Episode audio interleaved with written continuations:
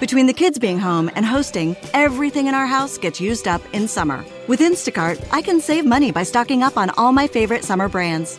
I save time by getting everything delivered in as fast as an hour. And I save myself a sink full of dirty dishes by stocking up on paper plates for the annual summer cookout. Save more on summer essentials? Spend more time enjoying summer. Add summer to cart. Download the app to get free delivery on your first three orders. Offer valid for a limited time. Minimum $10 per order. Additional terms apply bah,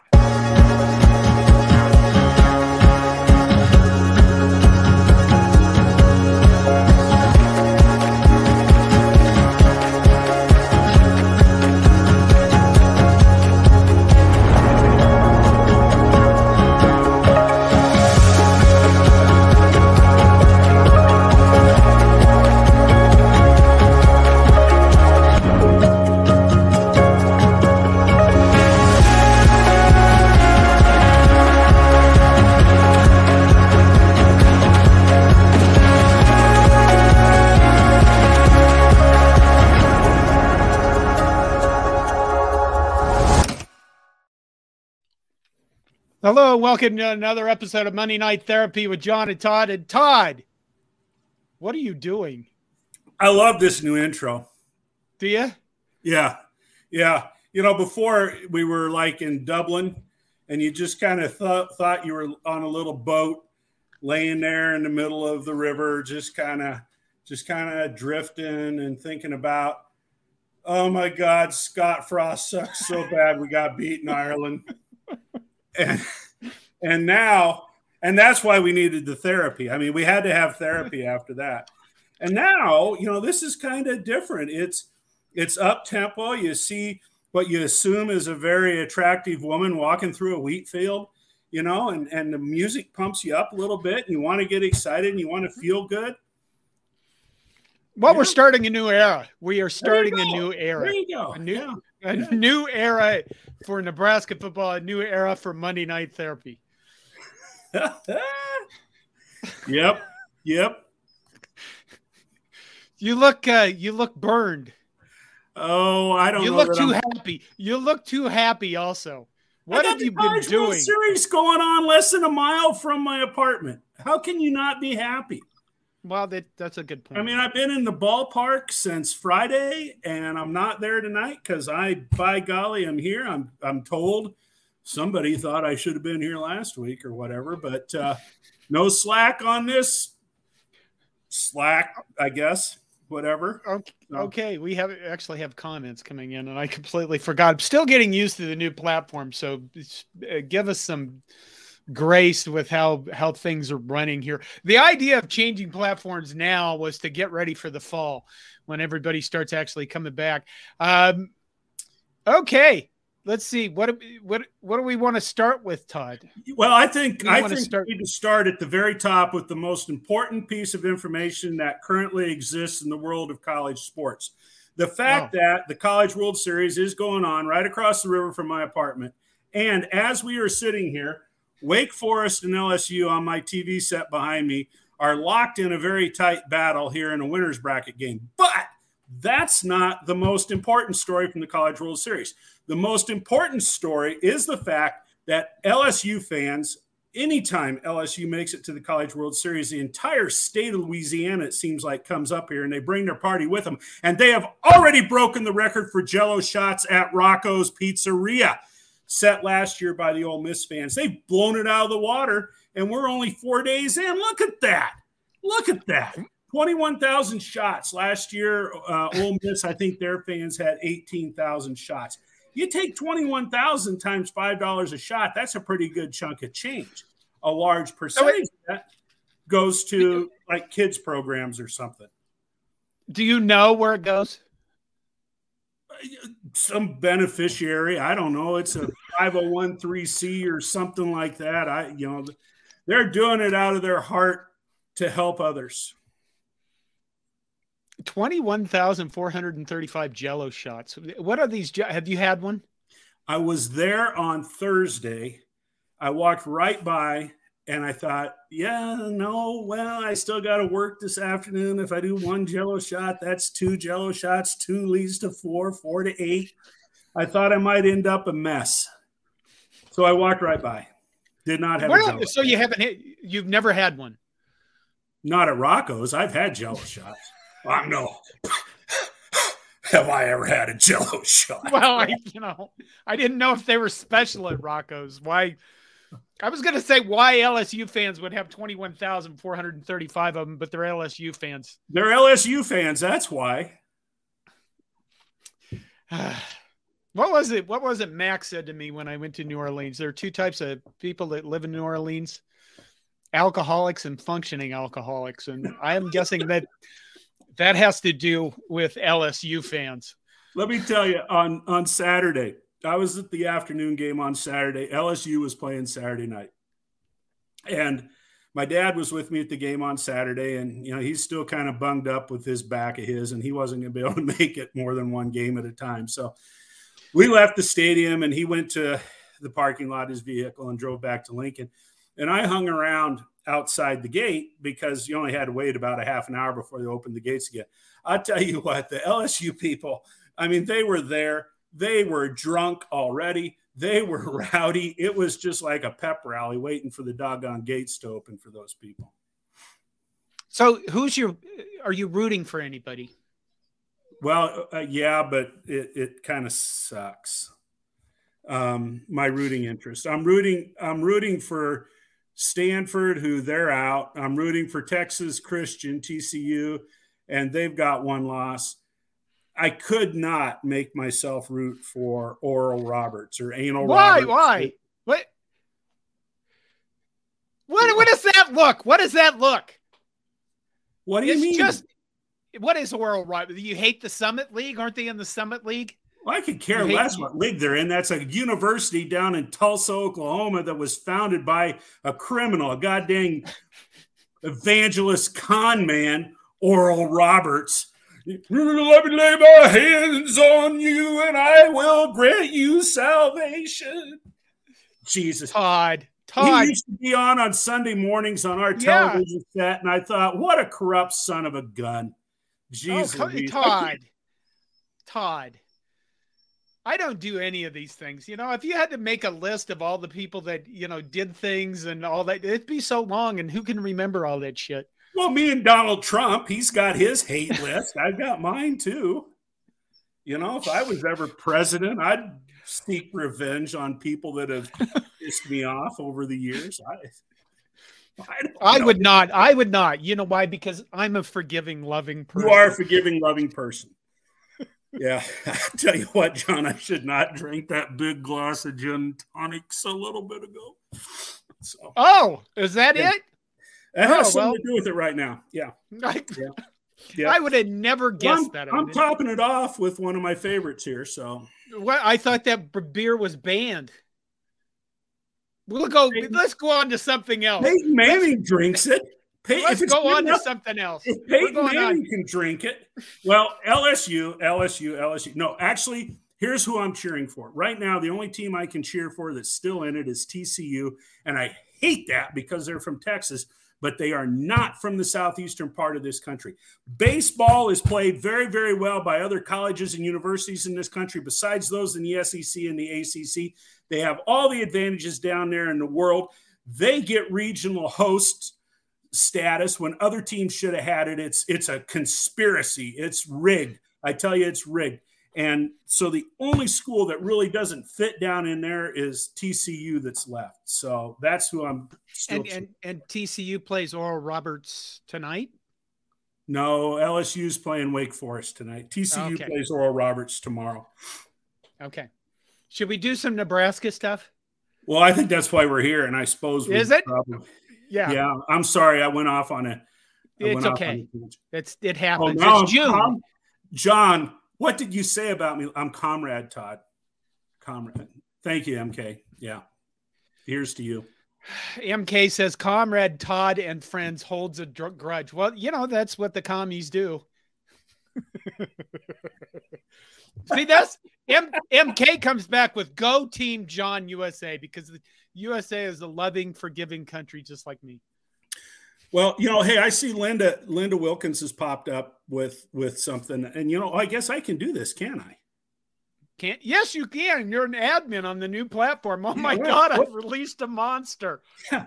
Linda Wilkins says maybe we can get Todd to give us a new shot at what is hot. I'll tell you what is hot. What is hot is at the ball game tonight, at the College World Series tonight. The definition of hot is there, and I'm not going to tell you what it is, but it's oh. there. Oh, okay, thanks. Danny Kaelin made the Elite Eleven. Yes, good for it's Danny. Nebraska's. It's good for Nebraska. Nebraska. It's good. It's Nebraska's first Elite Eleven quarterback ever. What do you think of the Elite Eleven, Todd? You know, it's one of those things that I think at its time it probably served a purpose, but it like a lot of things, you know, you know, why do you mess with a good thing? When the Elite 11 was originally established, they took who they thought were 11 of the most promising quarterbacks in the country and they took them out to California and they gave them a week of training to try to, you know, improve their skills. And, uh, you know, it's kind of like the, the Manning, pardon me, the Manning passing camp, you know, the, the Manning family has a camp, I think, down in Louisiana. That's where they're all from. Of course, Peyton Manning's in Omaha right now, so they're not doing you know, whatever. But um, drink, yeah. Um, anyway, at the Manning passing camp, you know, the whole idea is to bring in those guys that show a lot of promise and they try to help them build their skill level up. And that's what the Elite 11 was originally designed to do. Well, you know, now they get a little bit of publicity. And how many people were there? Did they invite like 30? And then from the 30 quarterbacks, they identified whoever their elite 11 was. And uh, mm-hmm. I think uh, the Nebraska kid, uh, Danny Kaelin, he went in there somewhere in the upper 20s, maybe. And uh, when the dust all cleared, he made, uh, he was recognized in the top 11. And if I'm not mistaken, there you go. He uh, ranked number one in the accuracy challenge. So, you the know, Panini, the Panini accuracy challenge. The Panini. Panini Even though they're not paying us. Wait a minute. We don't have to say that. The sons of bitches didn't give me any money. Fuck them. Well, you know, and th- that's, I think that's good for Nebraska because, you know, a lot of people, and I know that Dion on here, Dion Pryor has, uh, you know, he, he told us to get over, get past, you know, uh, Dylan, what's his name, um, you know, a long time ago, Raiola, And, um, you know, I think maybe Dion was onto something. Maybe, maybe Dion had, um, some inside info about how good this Danny Kaelin was and the fact that if oh, uh, the Raiola kid went to Georgia, we'd we'd get him. So I'm feeling pretty good about it. Of course, you know what? Hell, he's a 17 year old kid and he's got another year of high school. So whatever, you know.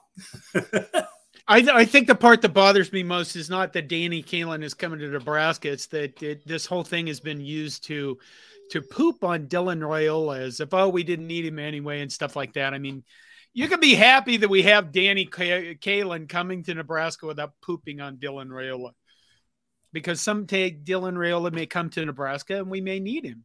Uh, there was another ball. There was another quarterback years ago that went to Stanford and then he came back to Nebraska. And, you know, mm-hmm. look what happened with that guy. We have new recruits, Todd. Well, um, oh, uh, Dion says, "I'm 61. Just got just a gut feel.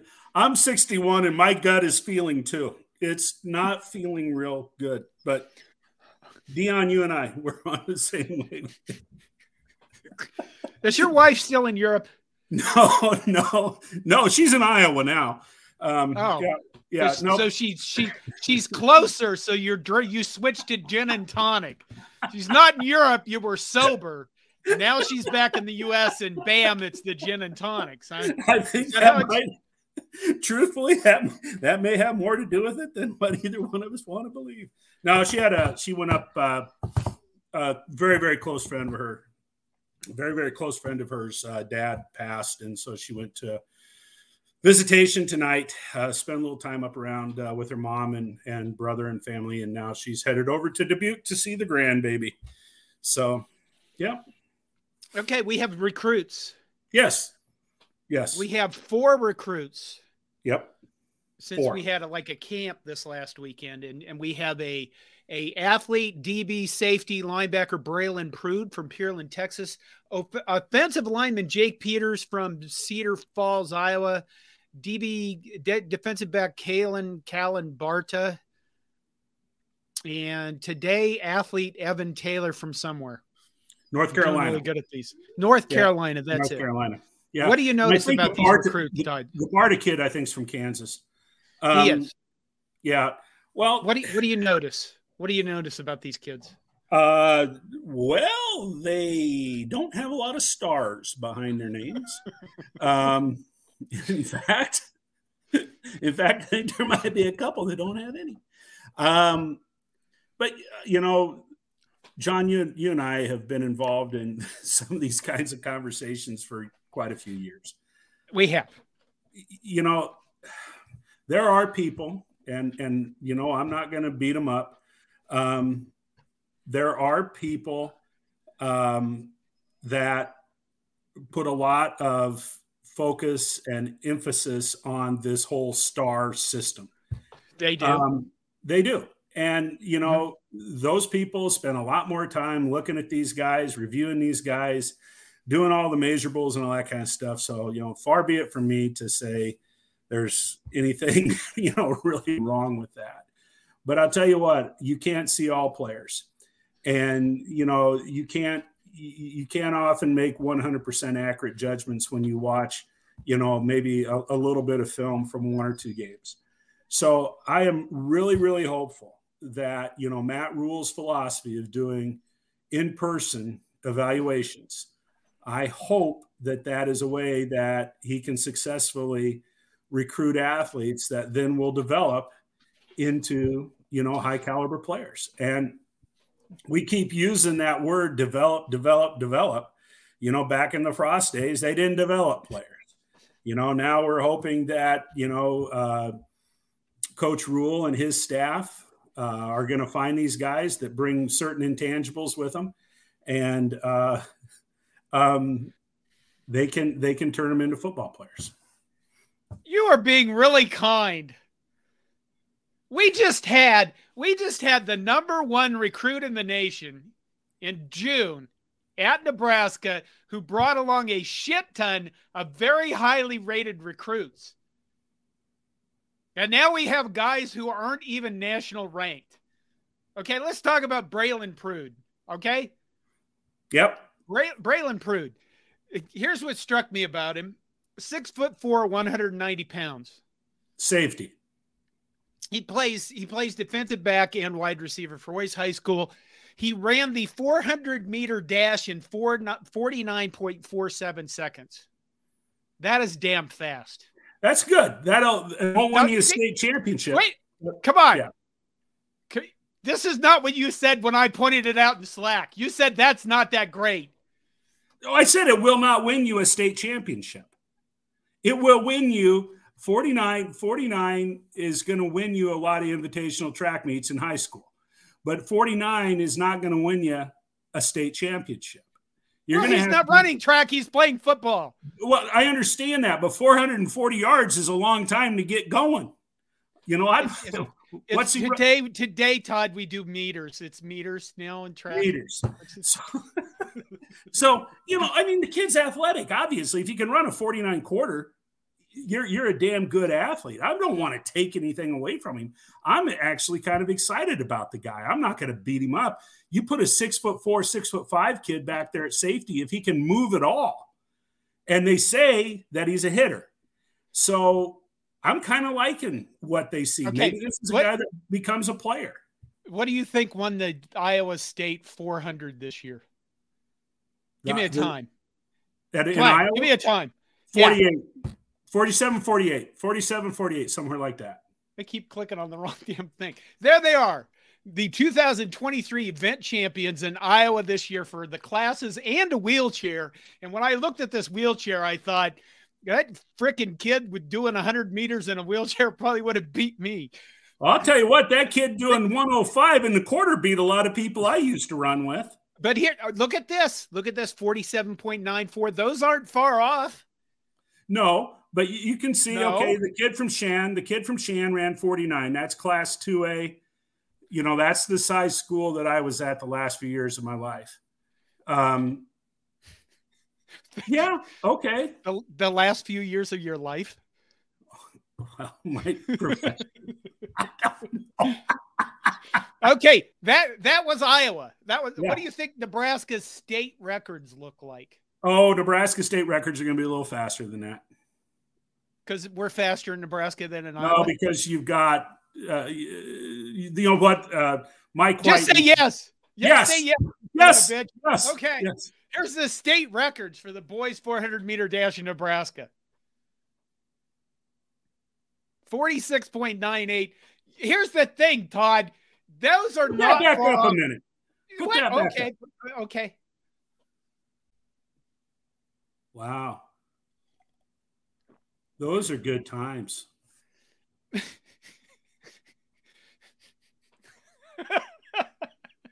what did how fast did you run the 400? 53 flat. I ran a 52.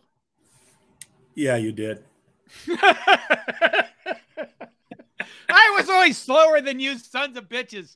I was slower than I was. You know, you know, you know that that joke that they make about if we both go into the woods and we run. I, I only have to outrun you, John. I only have to outrun you. You know what else that applies to, Todd? Um, paying your taxes. I don't know. The police. the police. Yeah. The police. So when we were committing crimes together in college, I knew all you fuckers were faster than me. So what I had to do, in fact, everybody Knock in high school, down. yeah, everybody, everybody in high school was faster than me. No, I became a master of stealth. You did, you did. I remember us. I remember us trying to escape a few places. I felt a lot of elbows and knees. were you with us when we stole the Christmas trees? No, no. Okay, okay. No. Well, I I do distinctly remember one Halloween. I was hiding in my hometown. We were going to take a 10 foot culvert, which we did, roll it up Main Street, and then roll it down the main street. And it was a big giant, I mean, like 12 foot. We got inside of it and ran. That's how we moved it. But the cops knew we were there and they came down and they got a flashlight shining all over. I knew that I was not going to outrun anybody. So what I did was I crouched down like a little rabbit and I controlled my breathing because I'm a calm person. And the cop walked up to me so close that I could I could have I literally could have gone like this and touched his shoe. I don't know where this is going with the stealth thing, but I, what the point is, Braylon Heard, I mean, or Braylon Prude, Braylon Heard was a quarterback or a running back from years ago, 2013. Uh, I 4.9. The guy, the kid sounds like a freak, but he had like almost no big offers whatsoever. Did not have a national ranking whatsoever. Do you? Th- I mean, I keep saying I'm not ready to love again when it comes to our football team. But we've heard from previous coaching staffs about how they were going to bring in players and develop players and stuff like this. We now have a coaching staff that is offering guys before anybody else does. I mean, they didn't have to offer them. They didn't, you know what I mean? Right. They could have waited. Well, you know, one of the things I was thinking about today when, you know, this latest one declared, you know, in the media, they were saying, you know, by the end of June, they think they'll have eight more recruits or whatever it was. But I'm kind of sitting here wondering are they panicking? You know, I mean, are they are they giving up on some, you know, the the big stars they were in at the previous camp. They came to the previous camp and I think we got one commitment out of them. Maybe two. But, you know, certainly they're not giving up on those guys or they just taking a little bit different philosophy? You know, there's the the short term and the long term. I don't know. Um, it here's you know I'll tell you this. There are kids that are missed. There are kids that are overlooked. We see it all the time. You know, you you had that kid that was I don't know. He was I don't know if you can't remember if he was an offensive or defensive lineman that ended up at North Dakota State. You know, big redheaded kid. Nobody recruited that kid. You know, and and he was drafted pretty high um, you know, they they can't see everyone. They miss some. Right. Right. And and so maybe maybe these are some of the misses. I don't know. or maybe we they have, would have been some misses. We have two years, and we're going to be basically playing an NFL schedule. Well, let me throw this other one at you with this with this rooting this uh, recruit th- these four. Okay.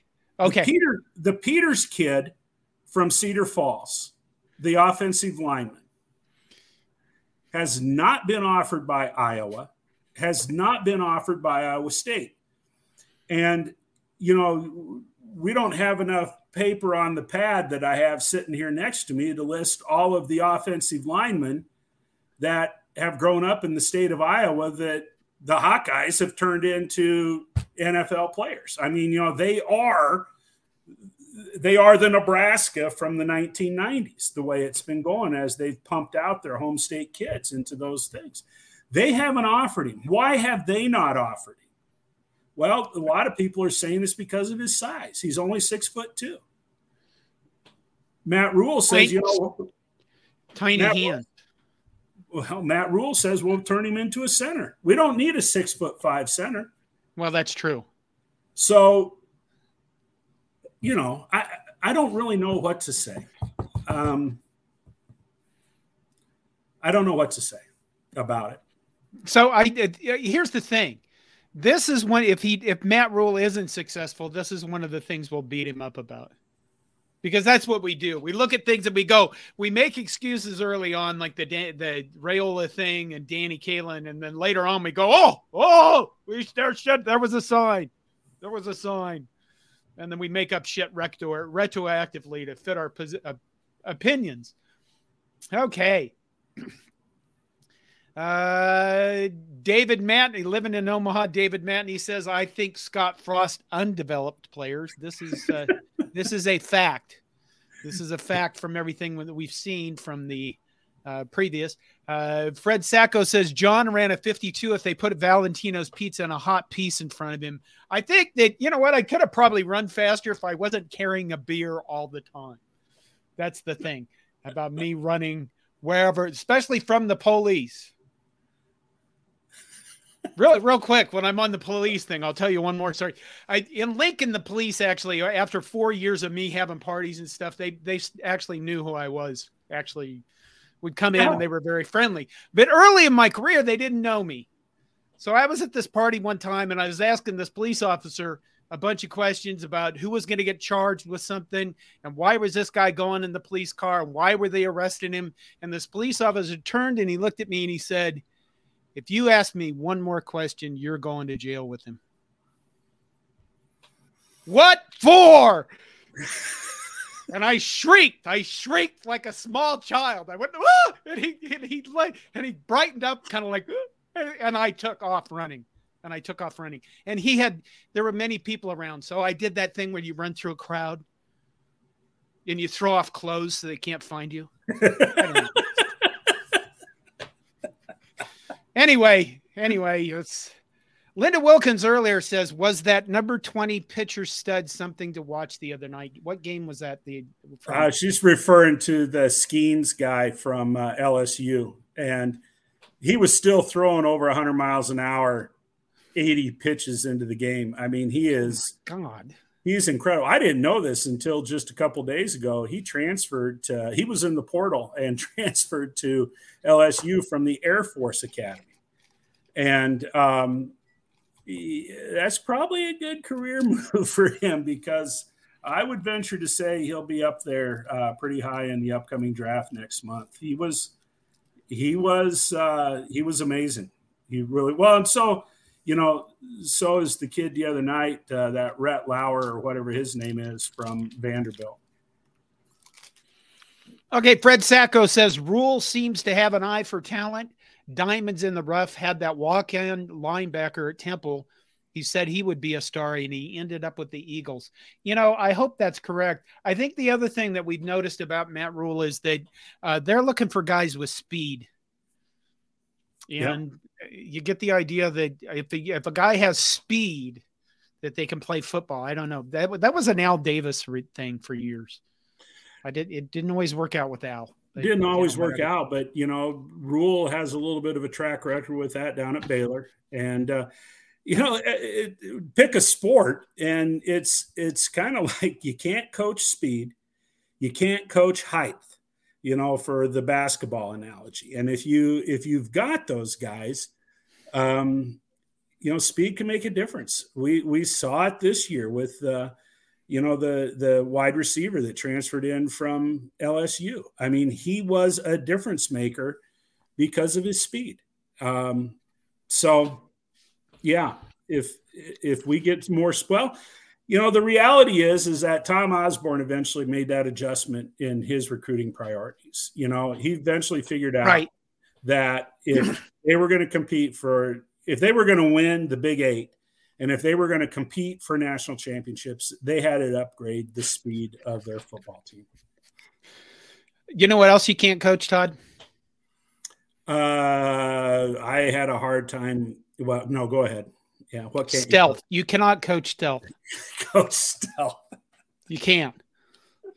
Yeah, like you can. One, one, one Halloween, one Halloween, one Halloween. We're at a grade school and we're putting all these Playboy no, they were Playgirl posters on the gym. And the cop pulls in there, and we have to run up this hill, up this long, long hill. And it's white. It's a Nebraska hill, so it's wide open. There's nothing there. I know we're not going to make it. I tell everybody to dive on the ground and lay still. And we're laying there, and and the the the cops, you know, light the the spotlight is going back and forth over us. And one of the guys next to me, he says, "I can't take it." And he gets up and started running. So what happened? All of us had to get up and fucking started running. It, it, the whole stealth thing was working perfectly with the spotlight going over us. No, he couldn't see us because we were perfectly still. And then one guy blew it up. Just like one guy blows up a football play getting out of they're, position. They're coaching stealth with like Boise having a blue football field and blue uniforms. They lay down in the end zone, you know, so they can hide down there. Linda Wilkins says apparently you can't coach moderation. I'm not sure what that's about. Well, I, Coach, Frost, Coach Frost didn't probably. Pro- no, I guess he didn't. Oh, Fred Sacco comes on. oh, did honest, you put that up there? Huh? I put did that. you up. put that up? Okay. Yeah, you've opened the floodgates, buddy. I, I have. I don't know if we're going to look back to pre year one and hammer Rhule over recruiting guys who weren't on the radar. Who am I kidding? We'll be leading the charge. so yeah, yeah, Fred, we will. yeah, that's true. We will. will. You know, one thing we have not discussed, Todd, we have not yet discussed on the Thursday night show or on this show because you were gone last week, is Nebraska's complete overhaul of its baseball program.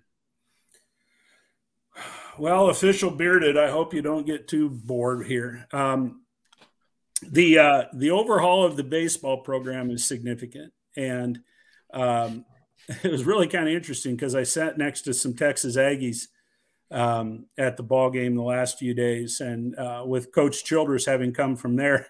And my dad was there the other day. He had just talked with Coach Childress on Friday morning when he went down to the baseball office and had a pretty good conversation with Coach Childress. And this this old boy from A and M said, "Well, you next time you see him, you tell him that there's still a lot of people down at A and M that really really like him." Um, well, Coach Bolt said at the last press conference at the Big Ten tournament that he was going to do everything in his power to get this program where it needed to be, and you know he I think they had some very honest conversations with the players on the one on ones. Uh, we saw some players that uh, moved into the portal. Hell, we had one player that announced he was going to the portal during a game we were playing. You know, um, that CJ Hood. That's BS, but that's for another day. Um, yeah. So uh, you know, then he he let go of the the pitching coach, uh, Jeff Christy, who had coached with both Coach Childress down at A and M and and Will Bolt down at A&M, and he let him go. And uh, it was by mutual agreement, is what they say. But um, you know, so then who do you go to to, to for a new pitching coach? Well, Rob Childress has got a proven record, and he's sitting right there. So uh, that made a lot of sense. I was a little bit surprised. Um, well, they also this year can have a third paid assistant coach, and so they went right. to um, oh, I got my Sirianni. His last name's Sirianni. Is it Jay Sirianni? Um, uh, Coach Sirianni, who came from Wichita State. He played at Creighton. He's from Indianola, Iowa. Um, and Wichita State just had an absolute mess there. That's only for the pure, pure baseball junkies is it worth going into there. Um, but uh, so they brought Sirianni in, who's a hell of a recruiter, uh, a really good recruiter. And um, it sounds like then Curtis Ledbetter, who had been, you know, like director of operations for quite a few years, Curtis Ledbetter is leaving the program. And it's, it's, it's under, you know, I guess there's nothing been announced whether Danny Marcuso, who was the first base coach, whether he's going to come back. Uh, there's, you know, Evan Bland from the World Herald indicated that he he might not be coming back. So, yeah, wholesale changes. They've brought in a lot of recruits. We can talk about those recruits another time. Um, but you know, Coach Bolt is not gonna. He's you know he's not to stand put, and maybe some other head coaches at the University of Nebraska perhaps should have taken a look at their assistant staffs before it went too far. So, yeah, yeah. Okay, you you. Linda Wilkins says, Todd, what are your thoughts on Jordy Bahl transfer to Nebraska? Well, it's I'll like she it's like she knows what our lines are. She's got access to the. She does, and she's got another good question coming too. I better star that one so I don't forget it. Um, okay. Here's what I think, and and this is kind of one of those strange things. You know, um, back, gosh, about the time they were playing the Big Twelve and the and the Big Ten tournaments, I had read somewhere that Oklahoma had had a difficult time finding enough pitching time. I mean, they had three stud pitchers, three very, very high quality pitchers. And so, you know, they were having a, a, hard time getting them all quality starts, quality innings, and that kind of stuff. And I thought at the time, boy, wouldn't it be something if Jordy Bahl would just say, you know what, I'm I, I want more time and I'm going to leave. I'll I'll go back to Nebraska. And uh, I had that thought, and I said, then watching, uh, you know, the regionals, super regionals, and then the Women's College World Series, you know, Jordy Bahl was a monster. I mean, she just, she was absolutely incredible. Um, and I was as shocked as anyone when I heard that she was entering the portal. Uh, there are some other good players from Oklahoma that entered the portal as well. Really? And, yeah, Why? Um, I think I think for some of it, it's playing time. I think you know in Jordy Bahl's case, I honestly believe that it's because you know she wants to. You know, well, she's she's conquered the mountain. I mean, you know, right. she has. There's nothing more she can do to prove herself, and she's won at the highest level. So you know that goal that's done, and you know I think Jordy Bahl has, uh, from what I understand, she has very close relationships with her family and her friends. And, um, you know, I think she's kind of saying, you know what, mom and dad put a lot of miles on that vehicle. Come in and watch me play. How about how about I make it easier for you the next couple of years? And uh, so I think that I think the family connection probably had as much to do with it as anything. And good for Nebraska. That makes them instantly, instantly um, uh, a, a, different team. Uh, there a contender. Is a contender. A contender. A contender. You know, a contender maybe to make it through the regionals into the, the College World Series, possibly. They've got enough offense. They need another pitcher or two to step up because Jordy Bahl can't pitch every inning of every game. So, yeah. What about what about what about the season ticket sales? Yeah, the season ticket sales isn't that nuts? 300 and 300 and some odd season tickets in the past. If you know, and, and Bowlin Stadium's kind of a neat little softball stadium. Um, they do not. They have over like over 2,000 and some requests for season tickets. Uh, they say they can seat 25,000 or excuse me, 2,500. They can seat 2,500 people there. That includes on the grass, on the banks, and bleachers. They do not have 2,500 separate seats in that stadium. So, you know, I, that is kind of nuts that people have gone bonkers with that. Uh, you know, it, it, people here's here's what's going to happen. People are going to look to see, you know, when the softball team's playing in town, and then, well, maybe we'll stick around for the baseball team or something like that. Well, and, yeah, that's true. You know, I went to I went to three Nebraska softball games this year, but they were the same day that there was a baseball game, and so I just took them both in while I was there. Okay, Fred Sacco comes in with, "Oh yeah, John, I bought the new Mastodon Mastodon shirt, metal. There are two designs for man killing mastodons, and another the Darkness shirt with a Cobby logo. You and your promo codes and me and alcohol, you son of a bitch. Okay, go get some more, Fred. I I had to buy an air conditioner today, and I have to go see a neurologist on Thursday. So you know, but by the way, the channel has memberships now, so you can sign up to pay us a monthly fee of two dollars and ninety nine cents that we get a chunk of, and you can actually do super chats where you contribute money to live streams. I haven't figured out how all that works yet, but yeah, there you go. Yeah, I, you know, Linda we need more alcoholic. We need more alcoholic fan. That's what that's what we need. Well, Linda, you know, I'd, I'd, heard some, I guess, too, and maybe I shouldn't undersell the importance of, of the fact that Jordy Bahl has a boyfriend. I don't know which one he is on the pitch on the pitching staff, but uh, you know, uh, Adrian Martinez, you know, made a little bit shorter trip for him when he went down to Kansas State to hang out with his girlfriend. So, uh, you know, uh, the heartstrings pull pretty strong. So, yeah, yeah, I certainly can certainly can understand that. That was the wrong one uh, official bearded says I had the weirdest dream just now. I dreamed we were talking about football. There are 21 other sports. There are 21 other sports. We try to cover most of them. Plus, it's the middle of June for crying out loud. I, I mean, if we go way beyond this, we have to mark, start making shit up. like Todd, when you coached football in high school, yeah. what offense did you run? We ran an I. we ran an I offense, and then we uh, with with a wing and uh, so single wing. No, it was not the single wing. We okay. Yeah. So we did, ran an why did you, why did you why did you choose that offense? Because that's what the head coach chose to run, and I was an assistant, and I coached the offense on the freshman team. So I I ran what he told me to run. If you would have had to pick one, what would you have run? Back in that day when I was coaching, yeah. I probably you know back in 1845. Yeah. Yeah. No, that was back in the 90s.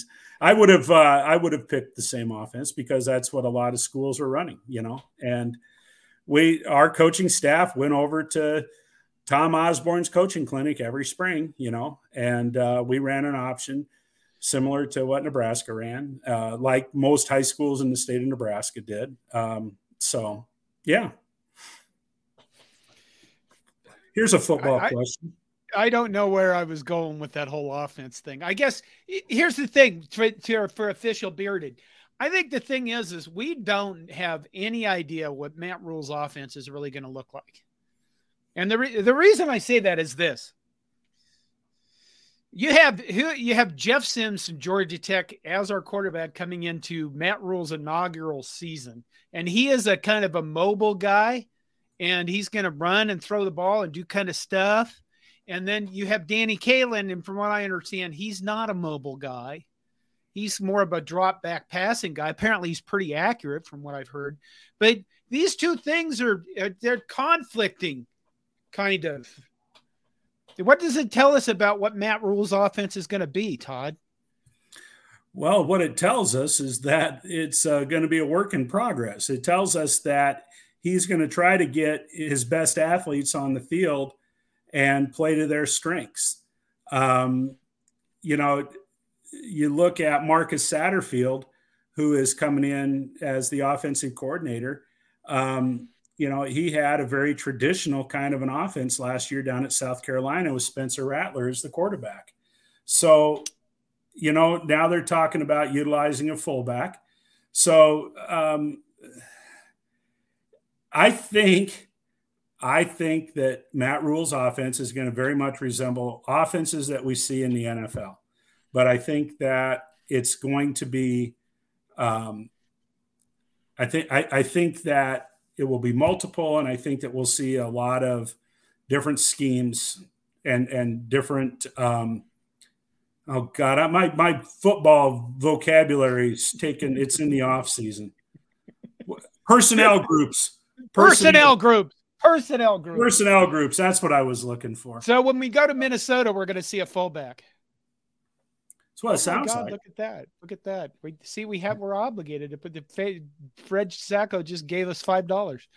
If John ran an offense, it would be a stealth wing tee with an offensive line stationed on toilet sobbing. I would have a spinner. That's what I would have. I you would have a that. I'll tell you what, you you run that single wing, baby, and make Thank them you, stop you. Make them stop you. Okay, I, in the college football history video section, I am almost I'm done with my script on 1907, 1908. Uh, I, I hope to get it out sometime this week, and then we'll go to 1909. And people don't really know this about college football. We all focus on if you get into college football history, you look at 1905, Teddy Roosevelt saved football, and then it was like saved forever, and it wasn't. 1909, there was another massive crisis. Teams quit football, teams abolish football that'll be the next video after this next one that I haven't published yet. There you go. But one of the things that uh, about like around the 19 aughts was when they started formation football and they started this, I believe it was Pop Warner that started the single wing. And uh, I hope to get into that at some point in time. Single Go wing ahead. football, single wing football is a blast to watch. I mean, uh, you know, at least in my lifetime, I've seen two or three different instances where some high school coaches kind of brought that single wing back just so that teams would have to to you know scheme differently or they didn't have a true quarterback. And um, you know my old high school ran it for about four or five years when you know in the well in the late 80s and the 90s and they were pretty damn effective with it. So um, you know, and I'm glad that James Boardman brought this up because it was something that I wanted to mention. And maybe John, you were holding on to this a little bit, but um, I I do think it's worth mentioning that an all-time Nebraska great that many Nebraska football fans aren't even aware he was a Nebraska Cornhusker, um, Bob Brown, and uh, I didn't know he was a Nebraska Cornhusker until I was, I think, after college, uh, actually, that I realized that. What I do remember about him was when I was a kid and collecting football cards, I had a Bob Brown football card, and he was, you know, in that old offensive right. line, you know, pose the like chicken that. wings, chicken yeah. wings. Yeah, yeah, and uh, you know, yeah, and he had this very stern look on his face, and I thought, oh wow, that's a pretty mean dude. Um, Is he not the best player to ever play for Nebraska? I, I think people could certainly argue that. Uh, yeah. You know, you know the whole that, and I'm probably going to butcher the guy's name. Is it John Francesa, who was the voice of NFL films?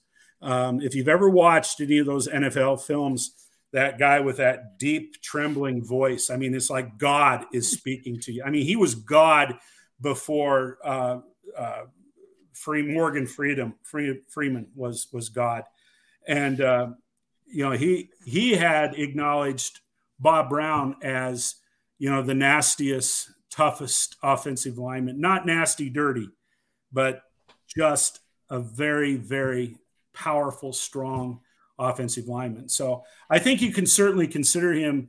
You know, he he probably you know people a lot of times want to throw out that who's your Mount Rushmore, um, who's your Mount Rushmore of Nebraska football players. I'm not sure you could put four other ones up there before you put Bob Brown, even though, you know, I remember playing this game one time and I didn't include him, but we don't, we don't remember. We don't remember those guys, you know, we remember Fred. Right. It's too, yeah. it's too long ago, Todd. Yeah. Uh, it's just like me remembering that I ran a 51 in high school in the 400 meter. There you go. yeah. I did. You know what? I ran the 400 meter in the mile relay, I think it was. I don't know. I we ran a two mile relay. I was supposed to go to state, but I went to work in Texas instead. Anyway, uh, okay, we have some starred comments. Do you want to go through them? Well, I do want to. That was not it. I do want to mention the one starred comment from about. We can hit on this just real quick. The Jordan Larson. Um, you know what a boon for Nebraska. I think that um, having Jordan Larson on the coaching staff is is a positive, and I think it's a positive more from the recruiting standpoint than it is anything else. Not that Nebraska has had difficulty recruiting. I mean, they just they just got commitments from three recruits for the class of 2025. I think we're going to talk volleyball. You know, set aside some time next week. We're going to bring one of our writers on and talk volleyball. But um, you know, what I will say is, you know, I, I listened to a podcast uh, today, and it was um, it was oh geez the the bias of expertise or something something along those lines. And you know some people are all excited about jordan larson coming to nebraska. She'll you know when cook decides to retire she'll slide in as a head coach. And i want to ask this question. How many great players how many of the greatest players ended up being great coaches and there's there's not that many. There are not that many great players that become great coaches. So I think I'd hold the phone a little bit on you know uh, Jordan Larson being tagged. Well, yeah, why, why why do people? Where's Dani Busboom? She's a she's at Louisville. She'd be my pick. Yeah, yeah. What you know? what, what did she do last year? Yeah, what did she do last year? seems to me, seems to me she took a team from a conference that is not known for their volleyball and what lost one or two games, maybe yeah. regular season, something like that. Yeah. I think I think people with the Jordan Larson thing realize she hasn't even been really an assistant coach yet under Nebraska's program. Now she will get that chance. Then she will yeah. go somewhere else to become a head coach. And depending upon when John Cook retires, she can either prove herself at the head coach of another bro- uh, program and come home, or that job goes to Dani Busboom. Because I'm sure if you looked at Dani Busboom and you said, "Would you like to come home to Nebraska?" I, I would hope she said yes, because we will be the volleyball state forever if that happens. I mean, you know, but you also got we produce players, we produce the best players in the nation. This yeah, is like this is like going to coach in Texas football. You've, so you've got you've also got Jordan Reyes and you got Tyler Hildebrand, who are both outstanding assistant right. coaches. Anyway, I think don't get me wrong, I am I am pleased as punch, you know, that Jordan Larson is going to coach at Nebraska. You know, not that Nebraska volleyball needs any more credibility; they've got it. But you know, it's time now. Nebraska volleyball, we somehow they got to figure out how to beat Wisconsin. They haven't been able to beat Wisconsin. So, you know, maybe Jordan Larson's presence is going to contribute to that, you know, so that um, Nebraska can, can, you know, slay that dragon that's out there somehow. So, um, anyway, uh, my, my thing, and, and, you know, to be honest, and, and I will give you an example of where the greatest wrestler or the greatest, the greatest athlete in a sport became a great coach, and that was Gable. Gable was the greatest wrestler. He was the greatest American wrestler up until that time. And he became the greatest high school, or excuse me, the greatest college wrestling coach, the greatest U.S. Olympic wrestling coach. I mean, he that's that's one one where it was the case. Dondre asked, "Does Nebraska have rugby as a club sport?" Yeah, and I joined and the I, I joined the I joined the rugby team four times. You went for the drinking. we had Lane Lively and we had yeah. Eric Flandreau. We, those were our buddies on the rugby team. We could drink all we wanted to with those guys, and we didn't have to get our bodies beat all to hell. Oh my God! Some of those guys. Listen, Nebraska has rugby, but I think that Lincoln also has a like a town team. Yeah, they do. And remember the guys that played on the town team? Uh, they were no. like 280 pound former linemen or something. I, you watch them run down the field and you go, I don't want to die. I don't want to die. I just want to drink. So there you go. That's why. But yes, Nebraska has rugby as a club sport. And at least met, they did when I was there, and I'm pretty I sure. I met two women at the farmers market in Omaha last Saturday that played on the Nebraska women's rugby team, only because I was wearing my New Zealand's all black shirt. And this one gal, this one gal says from over the I can't even remember what they were selling. Oh, they were selling uh, some kind of uh, spritzers, uh, alcoholic spritzers. Anyway, um, she says, "Have you ever seen them play?" And I said, "Not in person." And she says, "Well, we got to in Chicago, and I remember when they were in Chicago." Anyway, um, you know, Dion Pryor. I think this is an interesting question. You know, we're kind of talking about this. Volleyball hogs all the Nebraska female athletes. You know, Dion, there are a number of people I've heard, you know, make that same make that same comment that you know uh, a lot of those girls go straight from their high school volleyball seasons into their club seasons. They don't play basketball. Um, you know, they might not run track. Certainly in Nebraska, you're not going to have a softball player that's a volleyball player because they're both in the fall. Um, but you know, that's that is something that uh, I've heard mentioned a number of times. And and you know, having been in Iowa most of my professional life, and very close to high school athletics. Um, those people that were fans of girls basketball really, really do not like uh, what's happened with with volleyball and how it's exploded and and taken girls away from the sport. So yeah, no, no question about that, Dion. In my opinion. You know, David Matney says, based on where we are now, how many wins will we get this year? You know what we're going to do, David? we're going to have that is going to have to be a topic for a, another show, maybe next week or something. What what's the score of the baseball game, Todd? I can't. Five, five to Three two? to two. Three to two. Wake Forest. David Matney also says at least Matt Rhule did not have a cringe cartoon book on his first year. Thank you, Omaha World Herald. uh, okay, and then Brandon Stiver says, I think Rhule is going to greatly improve the quality of the trenches, which in turn will slowly get us to around an average of eight wins a year. This just seems like a more disciplined coach than Frost. Yeah. I don't think the offensive line can honestly get very much worse than it is. Yeah, I'm glad you put that one back up, John. I'd put it up there earlier when we were on one of our rants, and and Brandon, I think that's a really good point. Uh, effective offensive line play has you know discipline and doing your job. Probably is. I'm not going to say it's not important at other places, but by golly, you have to do it on the offensive line. That self discipline is incredibly important for those guys. And um, if anybody were to check the record, my biggest bitch from day one with Scott Frost was there was no accountability, there was no discipline um, with his football teams.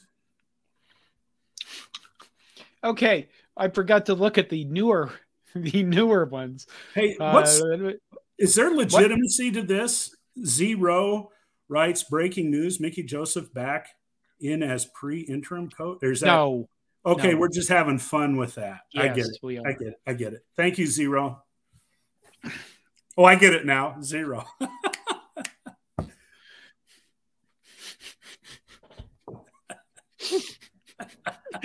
okay, we're ending the we we're entering the sundowning part of the show.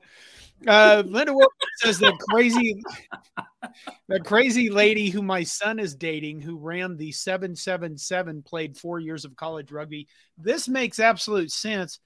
Uh, if you remember a while back, Linda Wilkins was it her daughter who did the seven marathons in seven continents in seven days, like some kind of nutball person would. What the hell was that? Jesus. I'm just popular. That is a ringtone.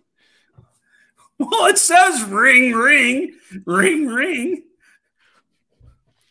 you know, my phone, my phone is on silent, and it's always on silent. Todd. Mine is too until my everybody bitches at me. I, am sorry. I, I'm I'm sorry. Okay, uh, official bearded. I I just seeing the beginning of the sentence yeah, I, I saw that too. Yeah, no, they should not be training alongside the football team because the only thing they need to train is right here, and and that.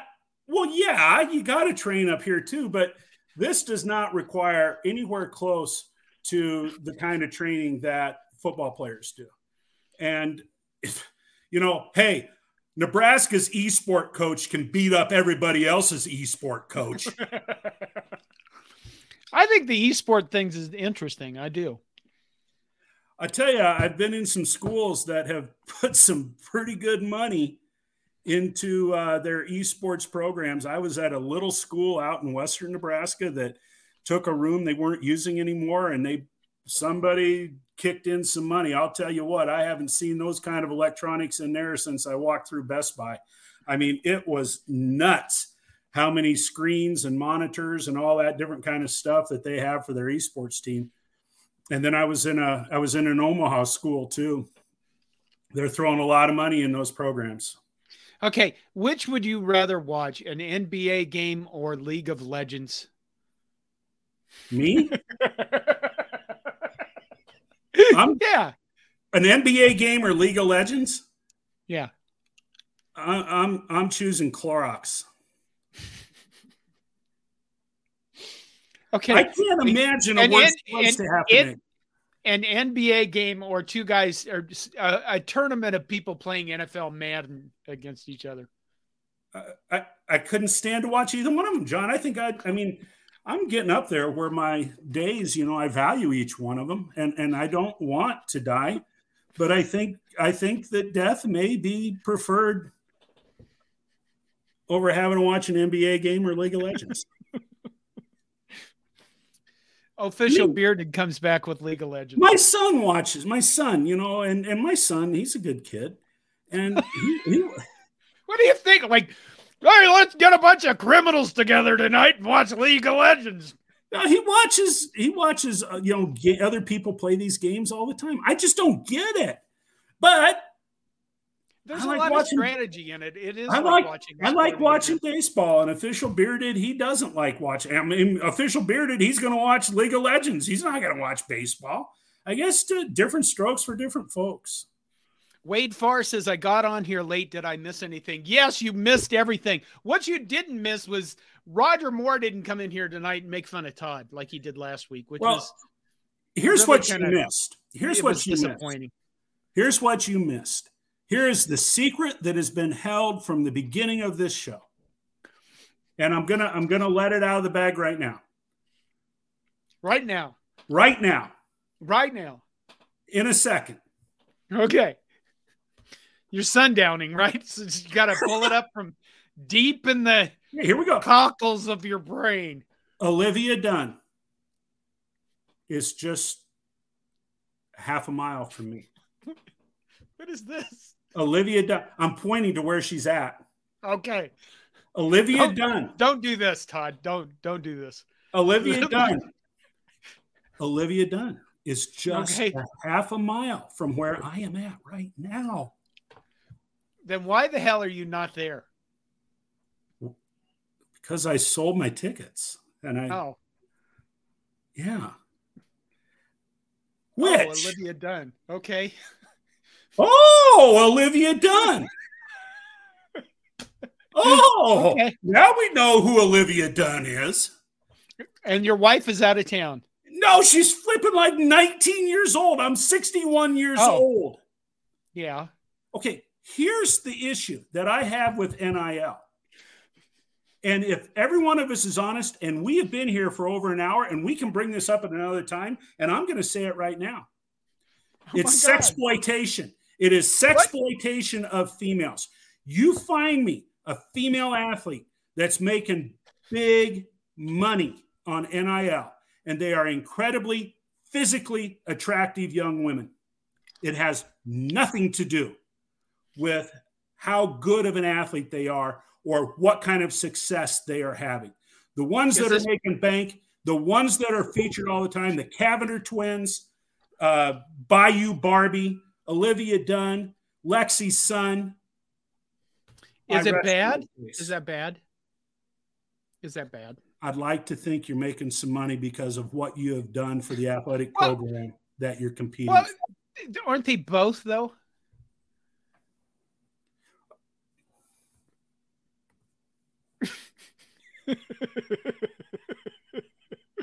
Linda Wilkins says, and they are not ugly. Uh, you know, we we bought an air conditioner today, Todd. And uh, the guy was in here and he was giving us the proposal. And uh, I, we're going to finish the show with this comment, by the way.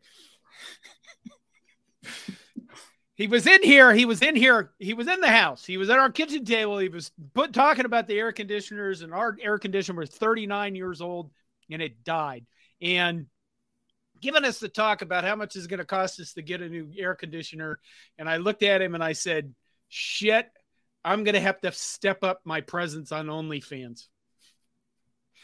And he said today he came back. We accepted the proposal. We got to get a uh, we got to get a uh, air conditioner. Accepted the proposal. He came back and he goes, "Yeah, I went back to the office and told them about the OnlyFans comment.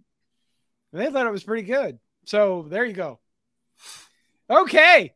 See, you're not supposed to start those things when we're already into an hour, unless you want to keep going, which we can probably table this for another evening discussion. That would probably be best. Good night, Todd. Good night, John.